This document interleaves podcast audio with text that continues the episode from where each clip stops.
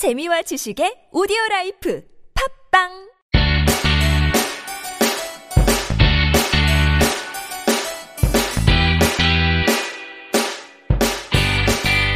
찾아가는 법률 서비스를 지향하는 법률사무소 시우 김삼연 변호사입니다. 208회 함께 읽는 민법을 시작해 보도록 하겠습니다.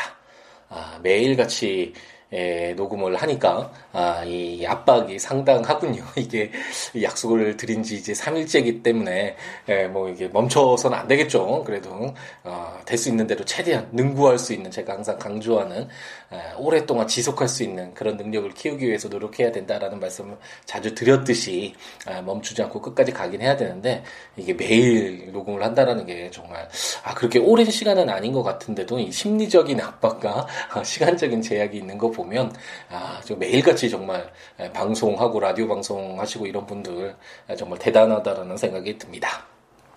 어렸을 때 제가 이게 일본 영화, 일본 문화에 대해서 굉장히 관심이 많았었거든요.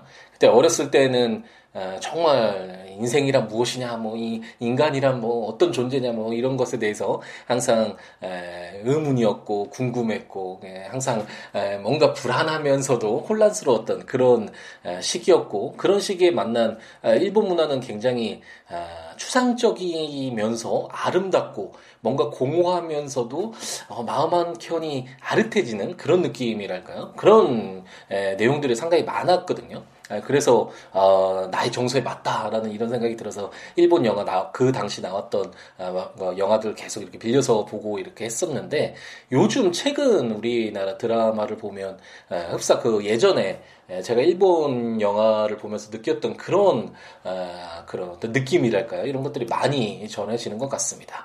뭐 시간적인 여행이라든지 초현실적인 그런 어떤 부분들이 많아진다라든지 에, 그런 이제 드라마들이 상당히 에, 많아지고 있고 이런 것들이 예전에 그 어렸을 때 봤던 그 평 중에 누구 누가 쓰셨는지는 기억은 잘 나지 않는데 이게 어떤 사회의 어떤 분위기가 일본으로서는 이미 성장의 어떤 극대화를 이룬 사회였잖아요. 그 당시만 하더라도. 그러다 보니 이제 사람들이 어떤 성장보다는 이 현실 속에서 뭔가 만족하지 못하는 것들을 에, 뿜어낼 수 있는 이런 정적인 모습을 에, 어떻게 이겨낼 수 있는, 어, 담아낼 수 있는 그런 내용들로 가다 보니까 어, 초현실적이고 굉장히 좀 환상적인 그런 내용들이 많은데 반해서 에, 우리나라의 경우에는 그 당시에 한창 이제 막 발전하고 또 성장하기 위해서 노력하는 어, 그런 어떤 역동적인 모습들이 영화 속에도 많이 투영된 다. 된다라는 그런 평이 있었는데 굉장히 공감을 했었었거든요. 그게 우리나라에서도 이제 점차 갈수록 뭔가 이렇게 변화된 동적인 그런 어떤 사회 분위기보다는 이제는 어느 정도 이제 정착이 돼서 어떤 정적인 그런 사회 문화가 형성되어 가고 있는 것이 아닌가. 그런 것이 투영된 것이 바로 아, 지금 우리가 이제 접하고 있는 영화나 드라마 속에서 아, 약간 아, 환상적이고 뭔가 꿈꾸는 듯한 그런 초현실적인 뭐 시간적인 뭔가 이루어 뭐 우리가 현실 상식적으로 어, 생각 어, 현실적으로 일어나지 않아 않을 것 같은 그런 일들이 많이 반영되는 이유가 그런 것이 아닌가라는 그런 생각이 들고 이제는 그런 것이 그렇게 좋지는 않더라고요. 예전에 어렸을 때 제가 접했던 거, 아, 그런 어떤 접했을 때 그런 느낌처럼 이게 뭐 절실하거나 너무 아름답게 다가와서 뭐 눈물이 흘려지거나 그러지는 않고 오히려 어, 얼마 전에 이제 끝난 청춘 시대라는 그런 드라마 제가 예전에 청춘 시대 시리즈 1이 됐을 때 끝나고 나서 이런 드라마가 있다라는 걸 알고 이제 그 돌려보기, 다시 보기죠. 다시 보기 하면서 정말 많이 울었던, 울면서 많이 고민도 하고 블로그 에 글도 한 두 편 쓰기도 하고 그랬었는데 이런 드라마가 요즘에는 훨씬 더 어, 정말 가슴속 깊이 다가오는 것 같습니다. 우리들의 살아가는 이야기잖아요. 우리들의 현재의 모습이고 우리들의 아픈 그런 이야기고 그런 아픈 이야기들을 서로 더불어 살아가는 우리들을 통해서 같이 아, 치유되고 정화되어 가고 점차 나아지고 성장해 가고 아, 이런 것들을 잔잔하게 그린 아, 이런 드라마들. 예전에 노희경 작가님의 그런 작품들도 드라마에서 많이 좀 그런 부분들이 있는데 그런 것들이 오히려 많이 좀 절실하게 마음 가까이 전해지는 것이 아닌가라는 생각이 들고 시리즈 2는 시리즈 1보다는 개인적으로는 아, 약간 1에서 느꼈던 그런 정말 어, 가슴 먹먹한 아, 이런 감동보다는 못하지만 그래도 너무나 어, 정말 즐겁게 예, 그리고 같이 예, 동감하면서 볼 수 있는 좋은 드라마가 아니었나라는 생각이 들고 만약 아, 청춘시대 보지 못하셨던 분들은 한번 어, 시리즈 1부터 시리즈 둘 다 굉장히 좀 도, 좋은 드라마라고 추천드릴 수 있을 것 같으니까 한 번 정도 시간 나실 때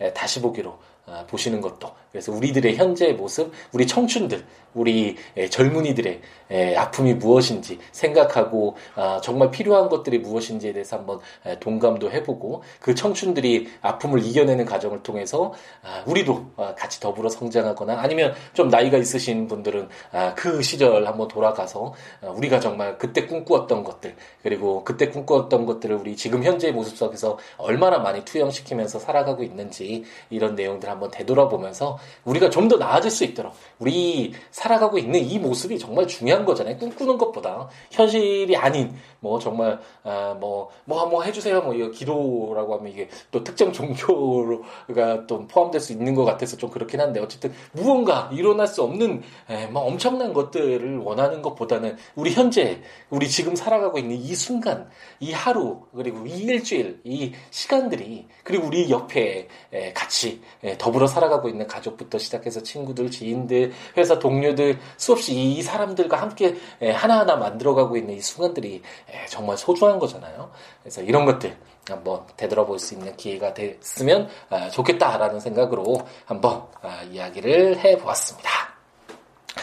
아, 이제 매일같이 이제 한, 어, 함께 있는 민법 팟캐스트를 하는 것의 장점은 이제 계속 일관성이 있다 보니까 저도 뭐 처음 그 세계 조문 읽다가 한 달 뒤에 그 다음 조문 읽으면 이게 그 전에 어떤 이야기를 했는지 뭐 기억이 가물가물하죠. 예, 이래서 좀 연속성이 끊어지는 예, 그런 측면이 있었는데 계속해서 매일같이 하니까 이런 부분은 상당히 좋네요. 우리가 어, 제 이제 임치 계약을 공부를 하면서 어, 기간의 약정이 있었을 때 예, 계약을 임차기 임치 계약을 해지하는 것은 어떻게 해지할 수 있는가, 누가 해지권을 갖는가 이런 내용들을 공부를 했었었잖아요. 그래서 오늘은 이제 네 개의 조문을 보면 임치 계약이 이제 마무리가 되는데 가볍게 제가 어, 지금 수백 건 거의 어, 몇백 건, 한 6, 700건 될 것 같은데 이제 어, 올해까지 포함되면 그 전에 한 600건 작년까지 600여 건의 사건을 담당했으니까 한 800건 어, 좀 되지 않을까라는 정도 생각이 드는데 이런 수많은 사건 중에서도 이 임치 계약, 이 민법이 적용되는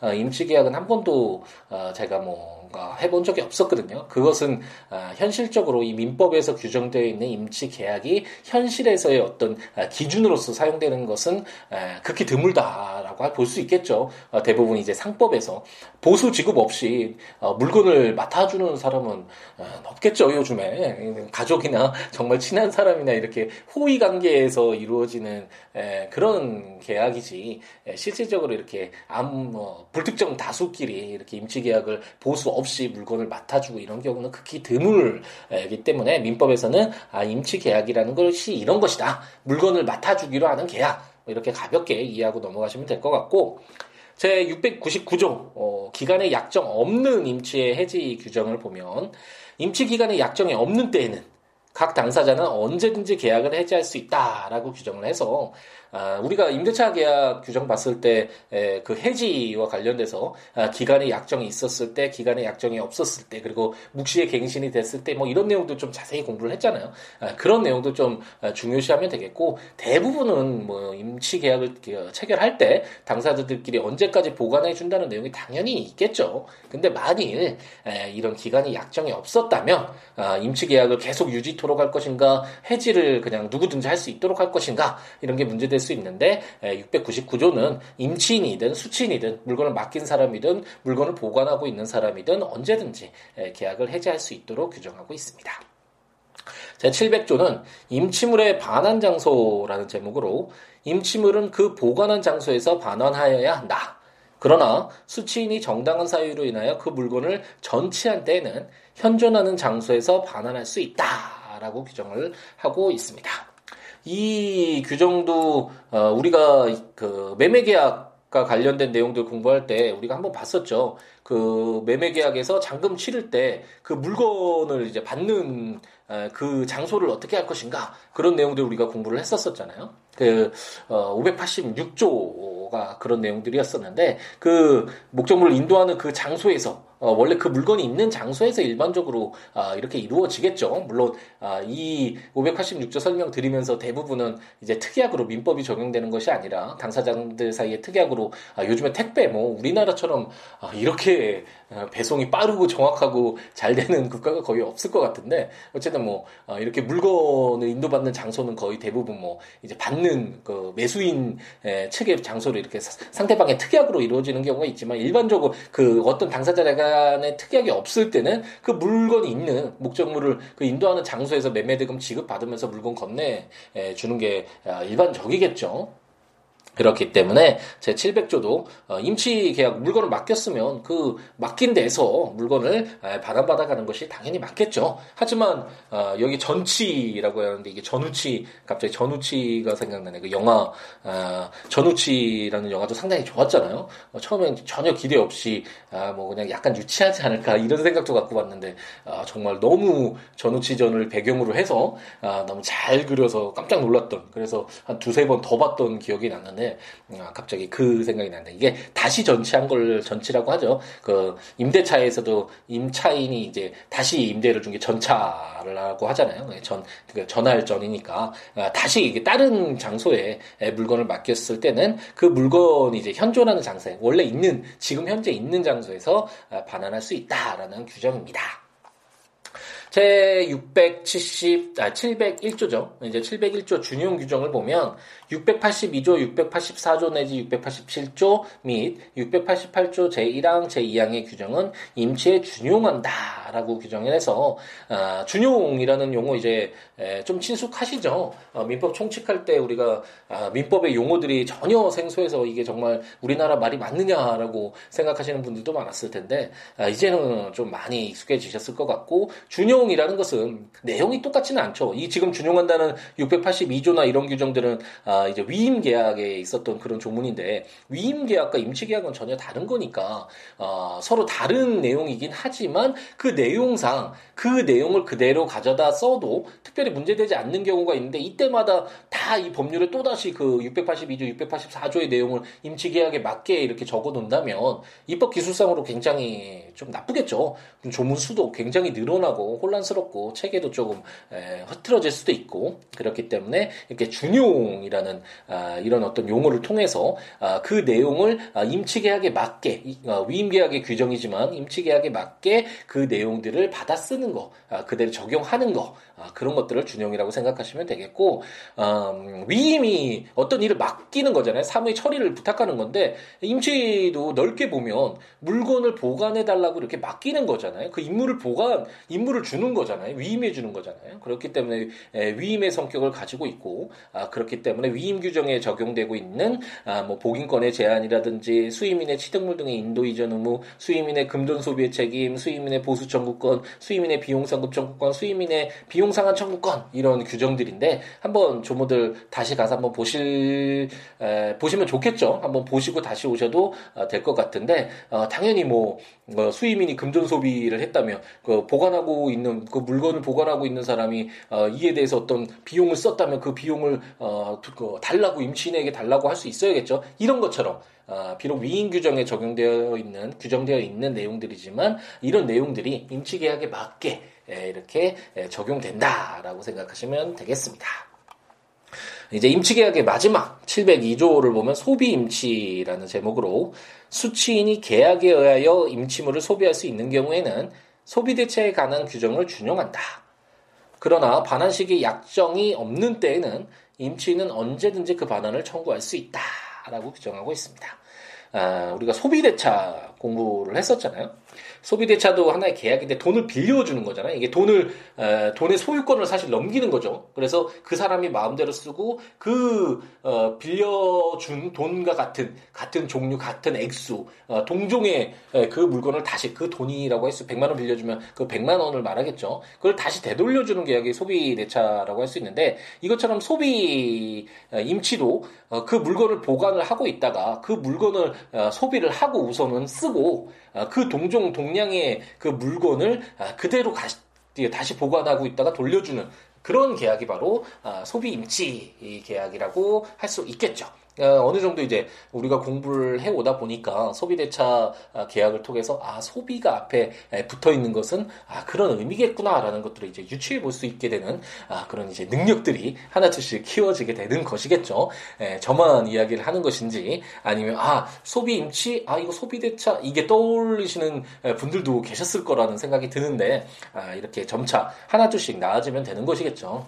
아 어쨌든 소비 임치란 아 이제 근데 마음대로 사용할 수는 없는 것이니까 당연히 어, 그렇기 때문에 에, 그 계약에 의해서 임치물을 소비할 수 있도록 아, 그렇게 규정이 되어 있어야지 에, 그쓸 수가 있는 거겠죠. 에, 그래서 어, 소비 임치란 어, 그 계약에 의해서 임치 계약을 처음 체결할 때 그 보관하는 물건을 소비할 수 있도록 아, 그렇게 했을 때 소비 대차에 관한 규정을 준용을 해서 그 임치물을 사용했다면 동종 동량의 그 동일한 물건을 다시 보관하고 있어야겠죠. 아, 그렇기 때문에 이제 에, 소비 임치란 그런 내용이고 반환식의 약정이 없는 때에는 임치는 언제든지 그 반환을 청구할 수 있다라고 해서 이게 약간 아, 애매할 수 있는데 쓰고 나서 아, 바로 이제 그 물건을 보관하고 있어라. 아, 그래서 이 반환식이 약정 없을 때 언제든지 임치 계약을 해제할 수 있었던 것처럼 그 물건을 맡긴 사람들은 언제든지 그 반환을 청구할 수 있도록 어, 이제 하고 있고 아, 소비 대차는 약간 다르긴 하죠.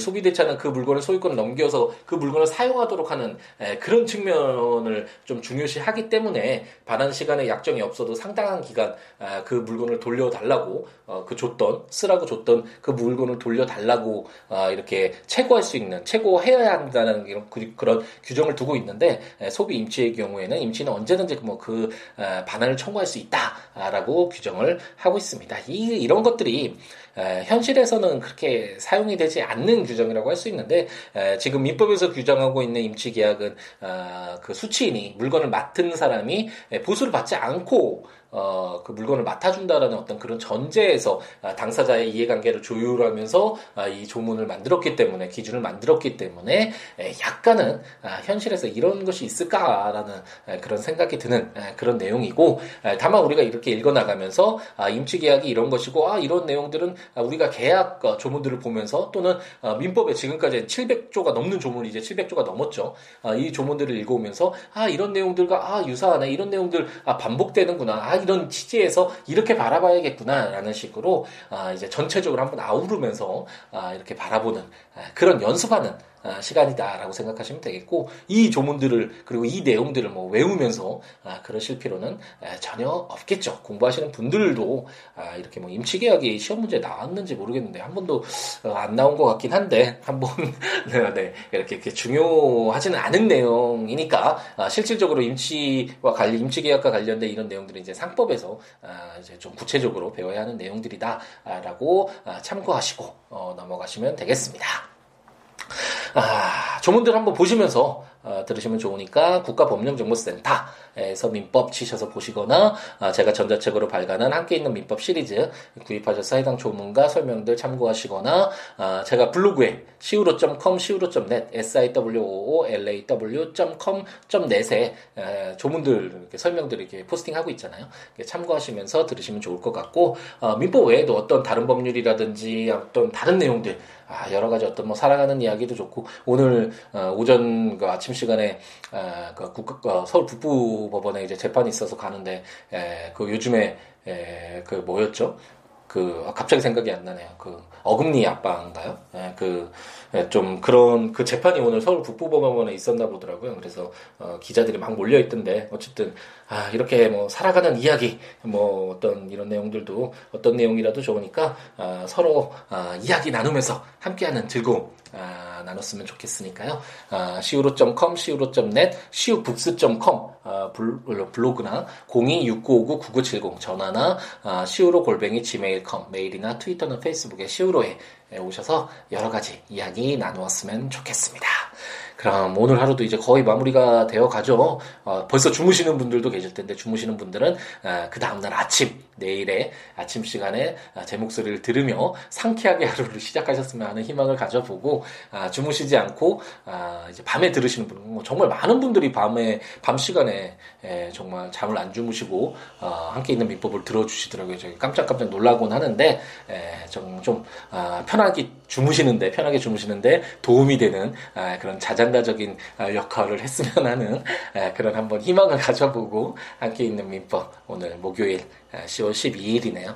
다시 돌아오지 않을 2017년 10월 12일 방송을 마무리 짓도록 하겠습니다. 내일도 내일도 만나요. 제발 이 라디오스타 요즘에는 안 하죠. 이 파업 때문에 어, 그게 갑자기 생각나네요. 내일도 꼭 어, 찾아뵐 수 있도록 저도 노력하겠습니다. 내일 저녁에 만나겠습니다. 만나 뵙도록 하겠습니다. 감사합니다.